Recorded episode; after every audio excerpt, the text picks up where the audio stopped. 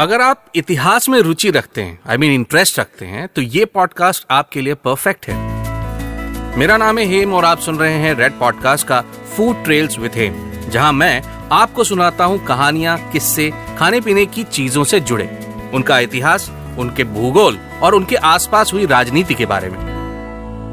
Human evolution में सबसे महत्वपूर्ण पहलू है उसका खान पान की आदतों का विकास और विस्तार। जंगलों में रहने वाला, शिकार करके खाने वाला अर्ली मैन जब गाँवों में रहने लगा और खुद का खाना उगाने लगा इवोल्यूशन का पहला बड़ा स्टेप वही था। खाने के सिर्फ़ एकमात्र स्रोत जानवरों का शिकार अब उसकी मजबूरी नहीं, बल्कि शौक हो गया था। कभी कभी इमरजेंसी फॉलबैक ऑप्शन कह सकते हैं। क्रमशः विकास का एक बड़ा सबूत मनुष्य का अपनी रोटी बना लेना था। वेस्ट में, ब्रेड और भारत में रोटी। रोटी के ऊपर डिटेल शो हमने पहले किया हुआ है, इसलिए आज बात सिर्फ़ ब्रेड की। ब्रेड शब्द आता है ब्रू से, जिसका सीधा सीधा रिश्ता है आटे में खमीर के बनने से। जब आटे में मौजूद शुगर को यीस्ट ब्रेक करके अल्कोहल और कार्बन डाइऑक्साइड बनाता है तो उसे कहते हैं ब्रूइंग। ये कार्बन डाइऑक्साइड आटे की छोटी छोटी पॉकेट्स में जमा हो जाता है और जब इसे बेक किया जाता है तो ये एक्सपैंड करती है, जिसके कारण ब्रेड उठ जाती है। इसी दौरान यीस्ट की बनाई हुई अल्कोहल गर्मी के कारण उड़ जाती है और पीछे रह जाती है सुंदर ब्रेड ब्रेड का इतिहास में इतना महत्व है कि आप अंदाज़ा भी नहीं लगा सकते। बाइबल की जानिब से आपको बता दूँ कि जीसस क्राइस्ट ने ब्रेड को उनके शरीर का हिस्सा कहा था। ईश्वर का इंसानों के लिए एक बहुमूल्य तोहफा, जिसे खाकर वो अपना पेट भर सके, जीवन का रुख तय कर सके। ब्रेड के आविष्कार से पहले जैसे रोज शिकार करो, रोज खाओ वाला हिसाब था, वैसे ही मनुष्य रोज खाना बनाता, खाता, कल के लिए नए सिरे से मेहनत करता।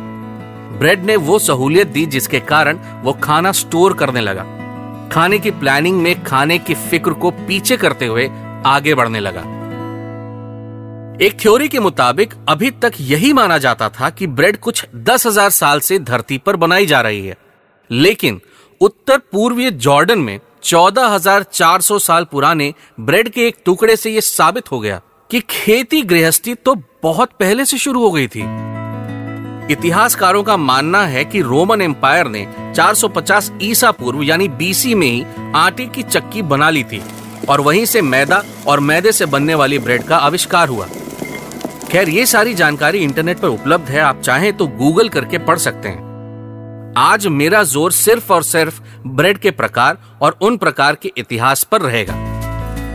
तैयार हो जाइए एक और ज़बरदस्त एपिसोड के लिए। आप सुन रहे हैं रेड पॉडकास्ट का फ़ूड ट्रेल्स विथ हेम मुझसे बात करने के लिए मेरे Instagram handle at the rate Hemu हैना पर मुझसे कांटेक्ट कर सकते हैं। तो शुरू से शुरू करते हैं और मैं आपको बताता हूँ कि सबसे पहली ब्रेड थी कैसी और इसके बाद वाली इवोल्यूशन में क्या फ़र्क आता गया। दुनिया की सबसे पुरानी ब्रेड का टुकड़ा कार्बन डेटिंग के मुताबिक करीब 14,400 साल पुराना है जो कि जॉर्डन में पाया गया था जो मैंने अभी आपको थोड़ी देर पहले बताया। ये ब्रेड एक फ्लैट ब्रेड थी कम खमीर वाली और ब्रेड का एक नॉट सो डेवलप्ड टाइप भी कह सकते हैं। ब्रेड को बनाने के लिए जो सामग्री लगती है वो मुख्यतः मैदा पानी, नमक और ईस्ट है। लेकिन अवन बिना सब बेकार। बेकिंग तो अवन में ही हो सकती है। एक ऐसा सेटअप जिसमें हीट को गुंबद आकार के छोटे कमरे में लकड़ी की आँच को ट्रैप करके बनाया जाता है। अंदर से हीट रेजिस्टेंट टाइल्स की लेयर ऊपर से मिट्टी का लेप और एक छोटी ओपनिंग ब्रेड को अंदर बाहर करने के लिए। ओपनिंग सिर्फ़ इतनी ही कि काम भी हो जाए और हीट एस्केप भी ना हो। बहुत कुछ तंदूर जैसी, लेकिन गहरा नीचे की ओर नहीं, बल्कि ज़मीन से समतल।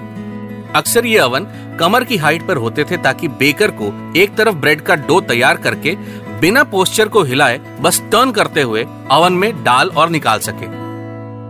भारत में आमतौर पर खाई जाने वाली टेबल ब्रेड भी उसी ब्रेड का रिश्तेदार है, जो कि यूरोप में जन्मी थी और पुर्तगालों और फ्रेंच इन्वेडर्स के साथ भारत आई थी। मिडिल ईस्ट से आई खमीरी रोटी भी उसी ब्रेड की रिश्तेदार है। लेकिन क्योंकि मिडिल ईस्ट में ईंधन का अभाव रहा, इसीलिए ब्रेड को बनाने का तरीका फ़र्क हो गया। अब कम ईंधन में यानी कि लकड़ी को कम जला के ज़्यादा फ़ायदा भी तो लेना था। एक फ्लॉप फ़िल्म में चंद्रचूड़ सिंह ने डायलॉग बोला था विद नो ऑफेंस रोटी तो कुत्ते भी खाते हैं, इंसान बनो, शराब पियो। पता नहीं मैं क्यों हंस पड़ा था। बिना ये रियलाइज़ किए कि एक्चुअली ब्रेड जो कि एक तरह से रोटी ही है, उसे बनाने का तरीका और शराब बनाने का बेसिक फंडा एक ही है। आज पॉडकास्ट के लिए रिसर्च करते वक्त बात बस यूँ ही याद आ गई। खैर बैक टू द पॉइंट यूरोपीय ब्रेड्स के मुख्य तीन प्रकार हैं depending on their height of rising पहला, जो कि सबसे ज़्यादा उठता है, इसलिए किसी पैन में रखकर उसे बेक करते हैं, जैसे कि हमारी प्यारी टेबल ब्रेड दूसरा, जो कि मीडियम हाइट तक राइज करता है, जैसे कि राई या फ्रेंच ब्रेड, जो कि लेंथ में होती है। और तीसरी, जो नाम मात्र की राइस करती हैं, जिसे फ्लैट ब्रेड कहते हैं। इंग्रेडिएंट्स के अनुसार भी ब्रेड के टाइप पर बात कर लेते हैं। Whole wheat bread, multigrain, brown bread, rye bread, sourdough और इजीकियल ब्रेड। नाम से आइडिया लग गया होगा कि सिर्फ़ गेहूँ से बनने वाले ब्रेड को होल व्हीट, मिक्स ग्रेन से मल्टीग्रेन बैटर में कॉफ़ी या मोलासिस मिलाकर ब्राउन ब्रेड, आटे में राई का आटा मिलाकर राई ब्रेड, इजीकियल और सारडो थोड़े मुश्किल हैं, इसीलिए एक्सप्लेन कर देता हूँ। इजीकियल ब्रेड वो ब्रेड हैं जो कि नॉर्मली भारत में नहीं मिलेंगे, लेकिन अब्रॉड काफ़ी पसंद किए जाते हैं। जिस भी अनाज से इसे बनाया जाता है, अगर वो स्प्राउटेड हो, यानी कि अंकुरित हो तो उसे इजीकियल ब्रेड कहते हैं। और सार्डो इज़ अ ब्रेड जो कि किसी भी तरह की यीस्ट के फर्मेंटेशन से नहीं, बल्कि नेचुरली पैदा हुए खट्टेपन या खमीर से बनते हैं। ऐसे ब्रेड को सार्डो ब्रेड कहते हैं। इतना सब यूरोपियन डिस्कस हो गया, जो कि शायद ही कभी काम में आए। रेस्टोरेंट में तो हमें वैसे भी खमीरी रोटी, नान और मुगलाई पराठा ही ऑर्डर करना है। और मैं हूँ कि आपको वहाँ ले ही नहीं जा रहा। है ना? नाराज़ ना होइएगा मूवी का एंड पार्ट फोड़ू हो, इसीलिए बिल्टअप ज़रूरी होता है। है कि नहीं?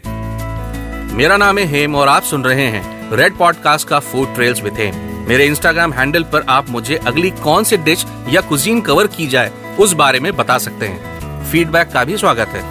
And now best part of the meal the dessert sorry इस केस में वापस Indian bread in inverted commas के बारे में बात कर लेते हैं। सबसे पहले नान के बारे में जान लें।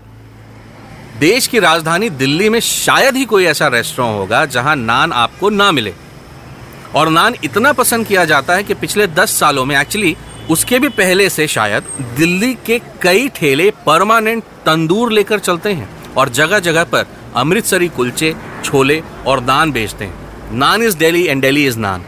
लेकिन नान सिर्फ़ दिल्ली तक सीमित नहीं। Punjab J and K Uttar Pradesh, Gujarat, Rajasthan, Madhya Pradesh, Chhattisgarh, Orissa और देश के कई और भी नॉर्थ इंडियन खाना परोसने वाले रेस्टोरेंट्स में नान मिल ही जाएगा। कहाँ से आया नान हमारे भारत और क्या वजह थी कि वो यहीं का होकर रह गया? नान नाम आता है नॉन से, जो कि पर्शियन वर्ड है।